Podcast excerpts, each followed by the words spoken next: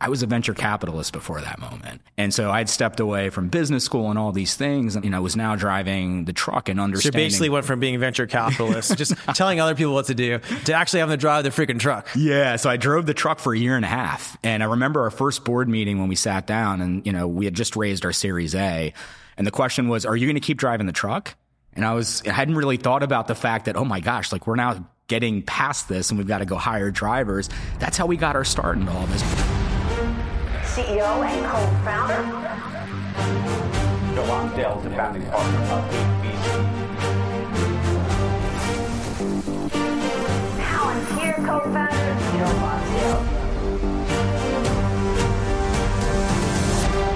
I'm Joe Lonsdale. Welcome to the American Optimist. Today, I'm excited for you to meet Rahul Gandhi. Rahul was born to a family that came over from India. His father was an entrepreneur, had some successes, some failures. You know, at one point, danger losing their house. So Rahul's relationship with entrepreneurship was complicated, but he decided to take a go at it himself. Through my career, I've seen startups rise and fall. It's rare to see an entrepreneur like Rahul who has what it takes not only to drive the truck himself, figure out the unique details, figure out the operating metrics, but also at the same time push a broader vision, an inspiring vision. Excited for you guys to learn learn more about Rahul and what he's building.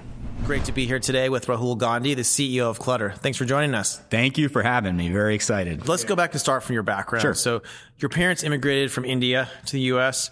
Uh, your father was originally a restaurant owner, and that was your first job, right? Is helping fill drinks and serve customers. There was it Arby's or what was it? Yeah, it was the first. So interesting story, and, and honestly, it's funny because even today, the people that knew knew my father, unfortunately, my father passed away in 2019, but the people that knew my father always say something different. He said, you know, I came to the U.S. with a dollar in my pocket. And then it turned into $5 and $10. But anyway, long story short, he really grew up in the hospitality industry. So mm-hmm. he was managing hotels up until I was about seven or eight. So he did hotels before he did it. exactly, exactly. But he always was a dreamer. His, his his American dream was coming in to start businesses.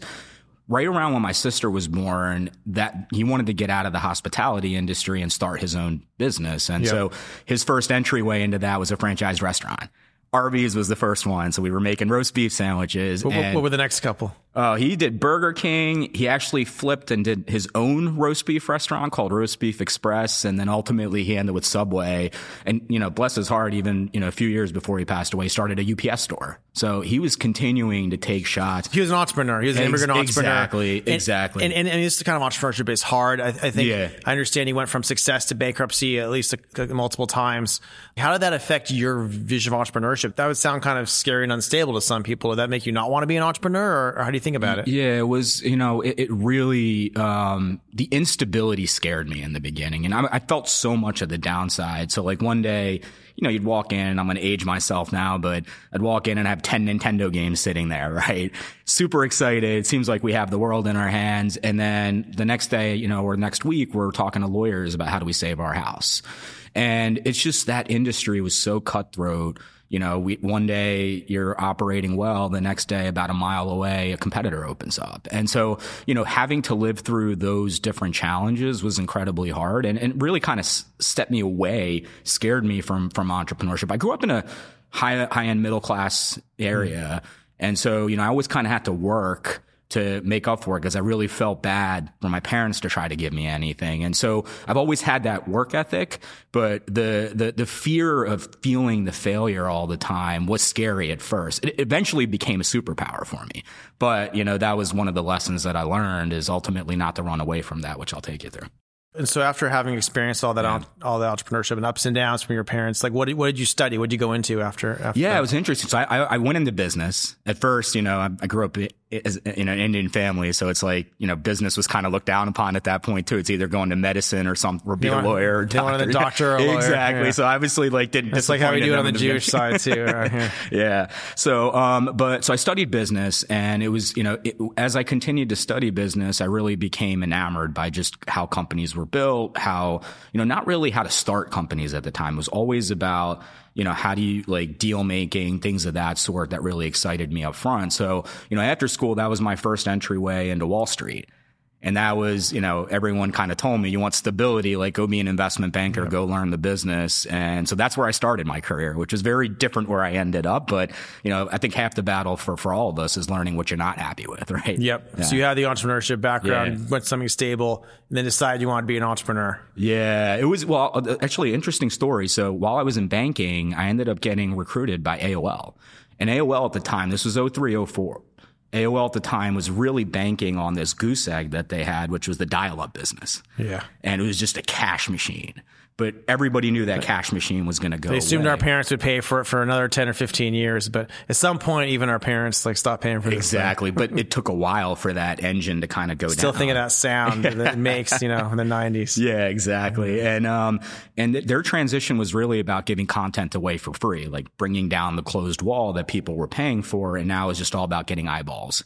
And so, as part of that, you know, I was you know recruited in to kind of be on the corp dev side and operational side. Oh, so you'll be able to figure out what is AOL going to do next. Exactly, working with all the general managers. And that's why they're a big, famous, successful company today. Uh, I wish I wish I could say that. I wish I could say that. I mean, I was part of uh, several acquisitions, but not all great ones. what was the best one? Best one, I would say, interestingly enough, a small one called Blogsmith, which really led the AOL Seed platform, which was all about trying to compete with the PR Newswire and just creating content that was just natural for It writers. sounds sounds like nothing huge that happened out of these. Then, Uh, I, mean, unfortunately, I was also part of Bebo, which, by the way, was, an, Oh, was a huge disaster. So what, what was great because I think the guy who sold it to AOL built Yeah. the battery in SF, which was a nice club for a few years. We all got to use. So I guess something came out of it at least. Yeah, right? for sure. And actually, funny enough, he made a ton of money out of that and then bought back Bebo. And I think they're trying to restart something out of it now. It's So a tough very- industry. Although, Yeah. although I have a friend who bought a social media company recently as well. He's trying to do some things oh, with, Oh, but he's oh, I getting know. attacked a lot for it. But we're not going to talk about Twitter too much Yeah, today. fair- fair enough. that's, that's no, but that's, that's a fun industry. But you left that. What led to so MakeSpace is uh is working in the storage industry. Yeah. it's uh, I think it's a really cool idea in the storage industry. I'm gonna I'm gonna ruin it by trying to explain it myself. You could basically there's like a 38 billion dollar industry where people pay to store stuff, and the way it usually works is you got to do it all yourself. You got to drive to the storage, you got to rent it, you got to move things back and forth. And it turns out there's enough people in cities and suburbs that would rather pay someone else to go and, and do it for them. So rather than do it all yourself, you pay and MakeSpace comes, picks stuff up, brings it to storage, brings it back to you when you need it. It's, it's like it's like software as a service except for storage, right? Sounds great. One thousand percent, and really the idea for MakeSpace stemmed. You know, after my experience at AOL, I went to become a venture capitalist for a few years, and I spent a lot of time. Those time. guys, st- can't uh, trust you them. know, you know how it goes. uh, and you know, I know that was never my long term aspiration. You get to learn about a lot of industries. So. E- Exactly. And, and one of the areas that I was studying a lot as a VC at the time was uh, real estate. And storage is actually, um, you know, it's it, it is really a real estate It's a- business it's a- yeah, day. So it's huge. And, and, and Yeah. real estate's the biggest industry in the world, effectively, in terms of the wealth that's tied to it. We do a lot of innovation there.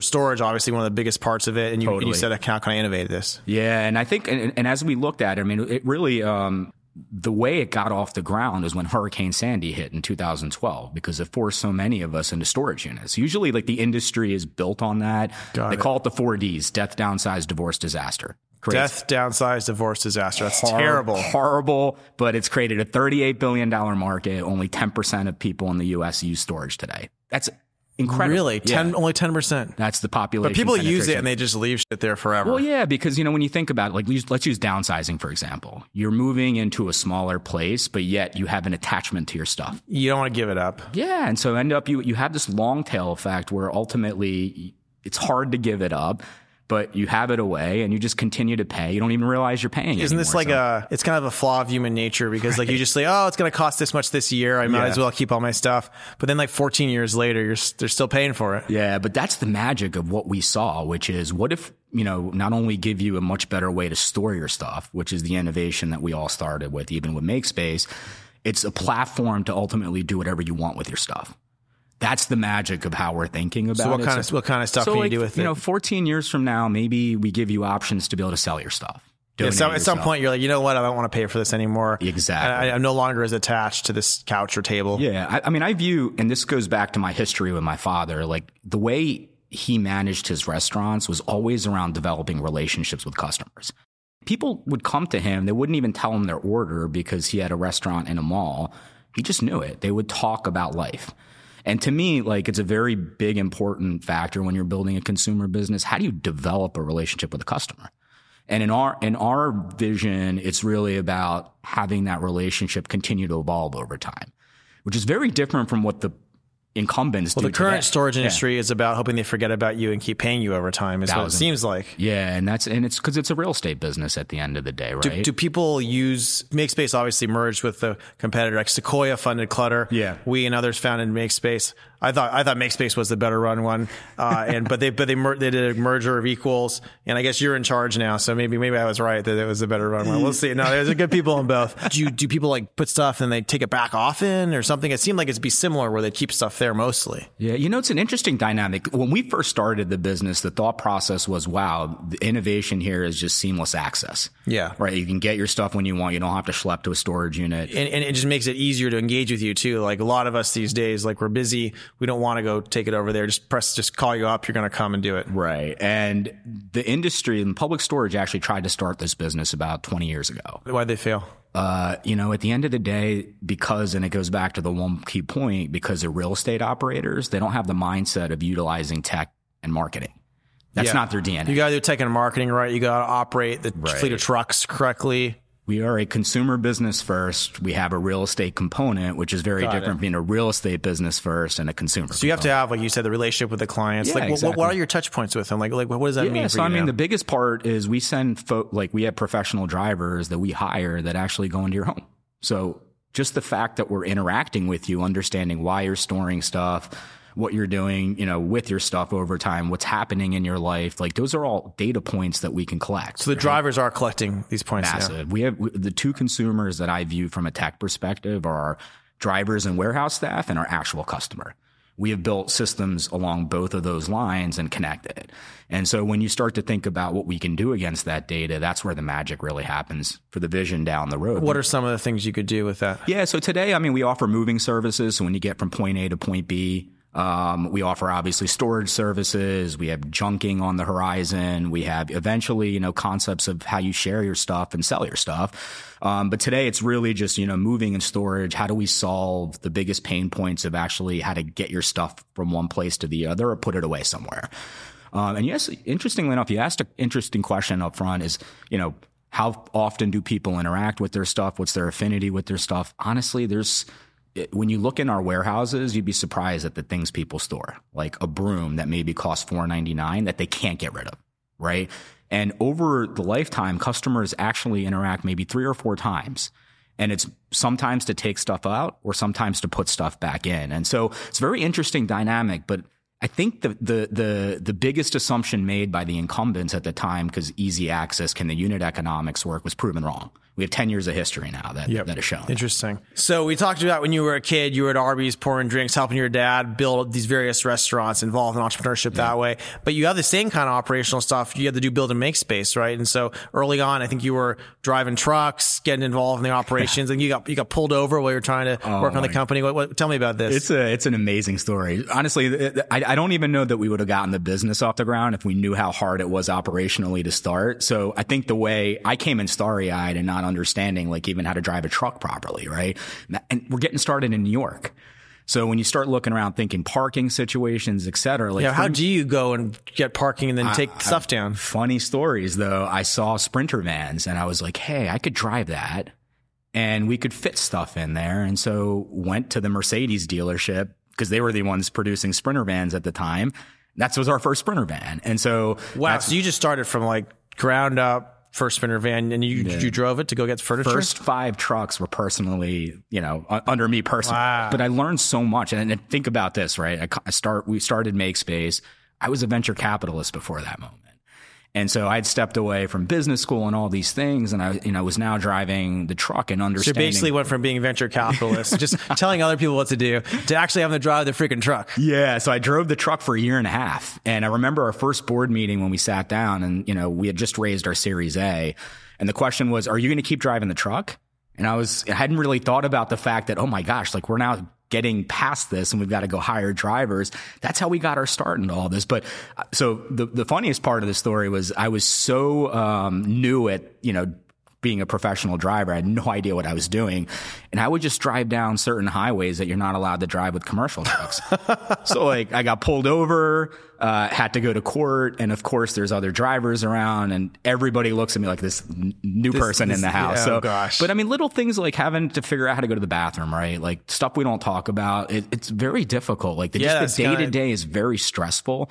But I think one thing that So I how learned. do you carry a bottle or do you park No, somewhere? I this is this was interesting. So what I did was, I I mean, some some some of the professional drivers definitely do that. But what I what I found was let's let's try to create a network of you know maybe restaurants and places that we Where can talk to. Stop and use the restroom. Exactly, and friends just them. talk to them and just say, you know, we could even offer to, to let our drivers buy some food there, buy food, like use the restroom, and- and exactly. kind of be friends, So we work. created a little network, and this was just in New York, and that was really interesting. But that was just learnings from me doing. it, Amazing. right? So now when you open up new cities, you try to start these networks for your drivers just, when, when we just needed. learn. But you know Yeah. what? That's what we. That's how we attract talent because they Yeah. know that we know what we're what they're facing. People don't realize there's so many little details and Yeah. processes like this. But that goes back to my history, right, with my dad, because he, you know, like at ten years old, which you probably shouldn't have put me in, put me behind the no, restaurant. it's like but- how it worked in the old days all the time. But uh, you know, I learned like you'd learn by doing, right? And that's how I became a builder and an operator. your dad was an, an immigrant entrepreneur, and you gotta you make it work. That's that's the DNA Forever grateful. using. Yeah. Yeah. So, so I mean, and there's plenty of stories like that, even in the warehouse and then eventually working my way up, you know, to where I am today. Like challenges are very different, but I can appreciate every level of where people, you know, are working and what's really important to them. And I try to keep that in mind as we continue to develop culture, which is some of the things that you talked about. But it's all starts with the fact that I've done it. That I can relate to how they're doing it, and I've done it badly, and they do it well, and they can know I can appreciate it. I appreciate. love it. That makes you a great CEO. You actually had to go through that. 100%, and now you're managing it. This is an interesting business. In order to operate a business like this, Yeah. you have a bunch of storage units, you have a bunch of trucks. There's, there's all these things like when you do venture capital, you want to be as asset light Yeah. as possible. But you guys did a really interesting deal with Iron Mountain in 2019. They already own a ton of these Yeah. uh, storage facilities. They already own a bunch of these fleets. And that's that's able to get your costs way down, and for them, it's able to monetize their assets better. Tell me a little bit about how that works. Yeah, I mean, wh- one of the uh, this business is so complicated, and that's a big competitive moat that I think this combined business truly has. And one of the challenges is the amount of capital you raise. You have to deploy it in several different ways. You have marketing, you have technology and engineers and product. You have you know all the consumer stuff that we have to work with. But then internally, we also have a lot of logistics that we have to prepare for. And one of them is real estate. So our real estate component is using industrial warehouses where we take your stuff. We create a lot of density inside that warehouse to try to drive down our costs. But You're, you're able to make it denser than it would be if a consumer was doing it because you're doing it professionally. Exactly. Or even an e-commerce company because we're doing reverse logistics. Our entire solve is you put your stuff on the shelf. When do we think you're going to get it out? So you're able to actually give a pretty good deal to consumers, pick up their stuff for relatively cheap because your because your storage is more efficient because you're doing it versus a consumer. Exactly. But the challenge was even to set up that supply chain required a lot of capital. So when you think about all those components where we had to drive investments, you know, one of the areas that we really studied, and this was a little bit more taboo at the time of 2018, 19, when founders were really trying to go out and raise as much capital as possible, as much get as high of a valuation as possible. You know, our approach was, hey, like we'd rather scale fast. Like, how do we find some of this supply chain infrastructure that, quite frankly, that's not our muscle. Let's go find someone that really knows how to do it or some people that really know how to do it. And it turned out Iron Mountain, you know, from that perspective, we're trying to do something like this. I think what's interesting about Iron Mountain is they're, as a big company, and I, I view this even for, for Clutter's future, is, you know, whatever we do today should represent a portion of what we're doing in the future, like maybe 50% of what we're doing in the future. And I think Iron Mountain's really proven that in the way that they've evolved their business. So it was no surprise when they were trying to tackle the storage space too. But the problem is, and it really goes back to what I said, which is our advantage against real estate, you know, they're an enterprise business. Yeah, no, and, and they're not used to be in consumer business. No, they're not used to these, to these operations. tra- It's it's different DNA when you have something established for that long. And, and this, Right. this is cool. It's kind of like tech driven private equity where you're taking the assets, you're combining them with a great tech company, and together they're stronger. So in 2019, you know, Iron Yeah. Mountain's working out. I think there may be 18 cities that you MakeSpace, which you were running was in, and that Clutter was in as well, which is your competitor. And you guys were fighting it out. It's very Yeah. expensive to acquire consumers when two guys have the same ideas. Uh, so similar to Confinity and X.com, which was Elon Musk and Peter Totally. Thiel's companies to make PayPal, you guys have You kept the name Clutter, which I, I, I that's fine. It's a good name. It's uh, they were the I they were love the, that. They I were lo- the competitor your- before, Yeah, right? I love your loyalty to the business. Yeah, I was like, like ah, their competitor name, but it's good because you're. I guess I'd rather have their name and you running it. But Okay. artist, you fine guy. But it's like so in 2022, you merge with Clutter. Tell me, like, how does this work when these companies merge together? Some people don't don't make it. Some people do. You're obviously can cut some costs. It's gonna be cheaper to advertise in those cities. Are there some way that you can serve the clients better together? Yeah, you know, it was uh, these these challenges are very very difficult, and um, navigating any sort of merger is an incredible you know undertaking. And so you know, I had a I had a lot of lessons learned through my experience teaming up with Iron Mountain. So what, what they allowed us to do at the time, we were in four markets. Clutter, I believe, was in six. And what I knew about Iron Mountain was they had 18 markets up and running, but I knew we were much bigger than them just in the four markets we were in. So what happens if we could tap in our technology and sophistication and, and consumer marketing skills into their infrastructure and how could we quickly could we onboard these markets? Got us. You're Yeah. scaling now with them two Iron Mountains markets. Exactly. So now we've got, you know, and the the the the theme was by 12 months past when we formulated that joint venture, we'd be in I believe 18 markets. We ended up in 24 markets. So it worked beautifully from that standpoint. When you say 24 markets, like is this like New York, San Francisco? Like what kind I of mean, markets? so the main markets we were already in, like New York, San Francisco, LA, Chicago, DC. You know, we we complemented that with like Miami, with Pittsburgh, with you know Boston, with Toronto, which was our first international market. And the reason was because because we didn't have that upfront cost of having to invest in supply chain. Like even not utilize, we could utilize their drivers, et cetera. It was very simple for us to get up and running and it was all about building that marketing muscle building that tech muscle. And that's what we were good at. And so that's what they allowed us to do. So we understood very quickly how our service could work beyond, you know, a handful of major markets. And that's where we saw tremendous tailwinds as we got, got into COVID, where you saw a big exodus into many cities from the main cities. Um, and that's where this business capitalized. And you asked, you know, big question about like, how does it, how did we end up merging with Clutter? And it was, you know, based on that success that we had, you know, Clutter also did a lot of things incredibly well too, from a logistics standpoint. They built an incredible muscle with the, you know, they're basically managing a fleet of drivers.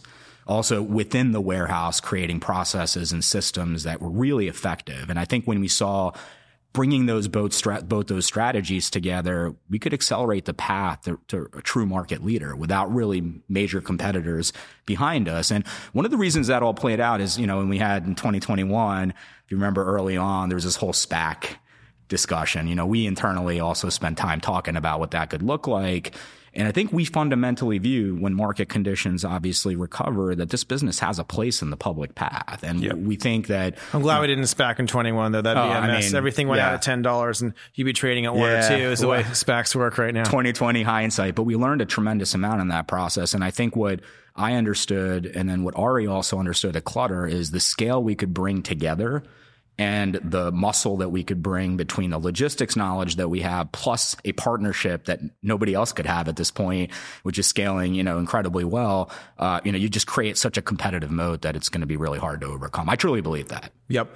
And so season three in American Optimist is our build season. We're talking about themes of the principles and frameworks for kind of creating and leading successful organizations. Yeah. And there's, there's quite a few, quite a few of these, obviously, I'm sure you use. I'm curious to hear on like the mission and the talent side. How do you think about that? Why is this mission something inspiring that the best people want to spend time on? How are you attracting and building a top talent Yeah, culture? I think, I think, you know, one of the key things about the service that we offer is we try to make it beautiful, right? Like the storage experience in general is just a painful experience. There's so many pain points. Driving, packing your stuff, taking it to a storage unit. Mo- these- moving is already really yeah, stressful. and we and we just project that, you know, that hey, we're trying to make something that sucks into something that's amazing and beautiful, and it attracts people to want to be a part of that. So I you're taking tons of stress out of people's lives. You're, you're making them happy with something that normally they'd be difficult. Totally. And it's an innovation in how people market, like how companies like us market versus how the incumbents market. And then you look at the technology side. You're solving reverse logistics, last mile challenges. Like these are some of the best engineers in the world study these types. That's of cool. things. So it's really yeah. really hard logistics problems, hard tech, and you're taking stress out of hundreds of thousands of people's lives. exactly. And, and you're giving giving them a really good deal because it's, it's actually going to be cheaper the way you're doing it, basically. Yeah, one thousand percent. And it's like creating, you know, and I, what I've learned in my time is you always have to reevaluate what the mission is, right? Like there's always an overarching vision, but understanding the types of people that you have within an organization and really starting to cater the culture around it is key. And we've done that several times over. You know, now at the clutter business, we'll undertake the same same mission. So where are is- your offices now between like Clutter and you? How have you thought about that? Yeah, so we were in New York. Uh, after COVID hit, we were able to actually sublease our space, and everybody's remote at this point. LA was the headquarters for for Clutter, but we're in the process of really embracing the remote culture at this point. Whether that turns into pockets of you know areas that we can c- have locations that everybody gathers around the country. So, so you don't agree with Elon telling everyone to come back to work? And, I think there's going to be some hybrid of that. I do think that ultimately you need to build some community, and you know, outside of just opening up the Zoom or Google Hangout. yeah. How do you, do you do you go on trips with your key executives and see them? Like, what, do they come see you? How's that work? it's offsite related. I think every quarter, uh, you know, it's going to be one of the big things that has to happen. Is every quarter we do get together. What, teams what- do. what's your guys' together. favorite sort of offsite? What do you what do you do? Well, I'm gonna have we're gonna have our first one. I think the first one's not going to be too crazy. It'll be in LA to start it out, but ultimately we're gonna start, you know, start start doing some. Wait until we're really profitable to start doing some crazy yeah, ones. you know, you know, looking at the market today, we've got to be very thoughtful. Don't forget so- your investors when you do the fun ones, man. yeah, exactly. I'm just, I'm just kidding. Exactly. Yeah, but, but, but speaking of the market today, like Yeah. we're, we're at the end of an historic bull run. Liquidity is tightening. Yeah. There's not as much money in tech. How does that change your approach to your business, to your talent, your business development? Like what's different now versus a year or two ago? Yeah, I think it's you know growth at all costs is not we're we've we've actually not been focused on that for a long time because the business is just so hard to scale as it is that it's really important for us to prove out the unit economics of being able to do this because so much of the market doesn't think we could right? And, and and I think we've done a good job of proving that. But it's really around being very thoughtful around the types of customers we acquire how long potentially they stay with us and what other areas we want to continue to kind of capture more and more customers down the road. And so the team is really built around that. I think it's a good um, balance of scaling and sh- showing growth, but showing growth profitably. And I think that's been really something that's that you know the team has kind of rallied around over the It's a last good, it's a good months. So- combination. Not only are you making all these people delighted, taking away their stress, Yeah. but you're actually going to grow profitably now, Well, which I- a lot of tech companies weren't doing as much a few years Uh, ago. and we understood that like having enormous burn rates wasn't going to be sustainable. You had to burn mm. some to build the freaking thing. Of course, yeah. You know, it's just the, the supply chain costs are what they are. Marketing is what it is. But, but- and I guess clutter helps you get to scale. But combining clutter and MakeSpace, you get to scale much faster now than you could have before in terms of being big enough that some of the costs are smaller relative to your number of customers. Yeah, I mean, our business is interesting because we're you know truly a consumer subscription business. Like, there's a lot of SaaS like elements to how we do, how how we operate the business, and you know, you are burning a lot of capital up front as you're growing because you have that onboarding cost, the actual marketing cost to bring a customer in. But as you get to scale, it's the long tail effect that really helps you, and so that's where combining these two businesses get you to a point. to get you bigger faster to actually make it profitable. Um, you know, one more question on, around this building is, you know, I think of Clutter as a platform. There's all sorts of things you can build on top of it for consumers, like you were saying. What are your principles for that? What frameworks do you apply? What questions do you ask before building a product? You know, it's uh, finding product market fit is so hard. You know, MakeSpace has gone through various iterations of where we thought we had product market fit, where we extended into other services, and you get a lot of false positives. I think few things. One, as we gather on innovation projects, I really, you know, rally the team around this concept of look, great is the enemy of good. I believe just you know we trying to figure out what the customer actually wants doesn't work from my perspective. A lot of the times, just want to hand them something with the tools that we think they may need, and then see how they react and collect the right data points. The hardest thing to do is understand how to invest in something with imperfect data. So, you know, for us, um, that's why it's important to take smaller shots in different areas. And as we start to see some, you know, some scaling effect, is really double down on those efforts. over And then you can scale those up. How big is Clutter going to be? There's $38 billion in the storage industry. Yeah. Logically, there's going to be some of this done the old fashioned way because Right. economics doesn't always work Yeah. to pick up things for everyone. How big can you be over the next decade? I, uh, I, I, my dream has always been to work at a generational company. I, most companies in first year, two years, three years fail. This has been the biggest lottery ticket for me to be able to wake up every day and work on something that I actually see a path to be here well beyond me. Um, and I know it's going to take, you know, obviously we're just kind of getting started on that big part of the journey, but I do see this as that component of a really big company and a really big industry that's changing the way people interact with their stuff very differently from not just the incumbents in real estate or in storage, but how the moving companies operate, how container companies operate, how all these different versions of storage exist. Imagine having one platform that can do a lot of that. So I do see this business having a place in the world, having a big place in the world as to how big it can be. I mean, we're, we're, we're going to go as, as, as big as we can. So Hey, do you think it could be 10% of the industry if it's successful at scale? Is 5% of the industry? Like what's the right way to think well, about I mean, that? I think so. Public storage owns roughly 8% of the industry. Uh, you know, So that's a good, that's a good comp then to go after. I think so. I think so. But even just owning 1% of the industry is a massive company. Yep. Especially with the way these businesses trade. So, uh, you know, our, we, I think, I think this business could be very, very, like, not only that, but maybe bigger scale because it's going after portions of the market that the storage guys aren't even operating against. Um, so I'm excited to see how that plays I out. like the way the board described you is that the other founder you merged with would be like, we're going to be bigger in the whole industry. but then, but then, and you're like a little more humble, but then you're like an amazing operator. Just, you're just, you're focused on the details and making this thing scale profitably. Yeah, for me, it's you know, um, I think I think that's I- so. I've also had you know, for better or worse, have had a lot less capital t- to work with, Yep. and have really been thoughtful about the way we invest. But more importantly, has been always with that thought of being a lasting company. Hav- Having a little bit of scarcity sometimes is good for companies. it, makes them learn it- how it to do things in It the right is. way. It is. So, you know, we started American Optimist to push Yeah. back against the cynicism, the Yeah. pessimism we're seeing a lot around our country. What what makes you optimistic about the future? What innovations, what technologies are you seeing that you're like, wow, things are going to be really great here in the next five or 10 years? I mean, I just look back at history, right? Like uh, recessions happen. Um, some of the best businesses have been born out of recessions. I think the path towards starting a company and getting it operational is as easy as it has ever been in history. You know, look at the time period of when you can create quote unquote generational companies like took Google how long and you've seen a lot that have happened, you know, very quickly, maybe some too quickly, but Maybe FTX was too yeah, quick. yeah, exactly. but but the point is like you can't, you know, you're you're going to see that path of innovation continue to happen. So I think people shouldn't look at the world and say everything is gone, you know, everything is dire, like you know, the the world is really falling apart. It, it creates opportunity and the hardest part is go capture that So, opportunity. so, so what would you say to those young people who, who are saying Yeah. the world is broken, that things Right. can't be repaired? Like, like, like, how do they change their mindset to go capture that opportunity? this is the time to do it. Take your shot. Just like I took my shot and saw I, I my my the way I look at things has changed a lot over the years. At first it was how difficult would that be to change? Now it's how could that be better? For almost everything that I go through, every service that I look No, at. that's, that's a great point. There's so much all of us see. We're like, this could be better. This could be better. There's so many ways to improve the world. I think there's a sense amongst young people, and I had this even myself a bit, where it's like history's already happened, and now we're here. That would have been really cool to like be part of changing everything 100 Yeah. years ago or 50 years ago.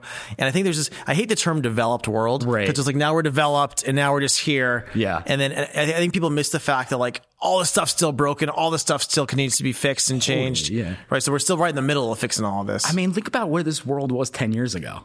Think about where we are just in 10 years. Like without people having the confidence to go out and think they can make those changes, you know, we're not going to have this same innovation. So I think, you know, and I, and I understand younger people have probably not experienced some of the cycles. I mean, you mentioned it early on. We've been on a huge bull run. That's obviously not the case anymore, but that creates more opportunity. That's the way you got to look at it. It's healthier things. for some of these businesses too, Yeah. because now they actually have to grow in a scalable, sustainable way. People talk about sustainability. There's sustainability in businesses and economics Yeah. too, and and our businesses we're building now are a lot more sustainable than what we saw a few years ago. Exactly. And and I mean, you asked one one other question, like what am I excited about? So obviously, like warehouse innovations, all these different things, certainly of, of huge interest to me. But the things that are happening around data, AI, like that is, you know, transformational stuff, and we're we're seeing it happen in real time. And you know, a lot of people doubted that it would happen as quickly as it has and where it is today. So, you know, people, if you think something is really hard, that's the time to go out and do it. I think that's what we're going to see. I think people will come around and come to that realization. But also, the way content is provided today and the way we, uh, you know, consume it, whether it's through, you know, the social media platform you were talking about earlier, or just in general, like, you know, I think it just we have more access to information that probably you know. It, it, implosions are, are are talked about more often than the success stories, right? And so I think people kind of see that front and center, but that's where opportunity is still created. So that's my best advice: is just go out and do it. Awesome. That's a nice Yeah. note to end on. Rahul, thanks for joining us. Yeah, today. no problem. Thank you for having me.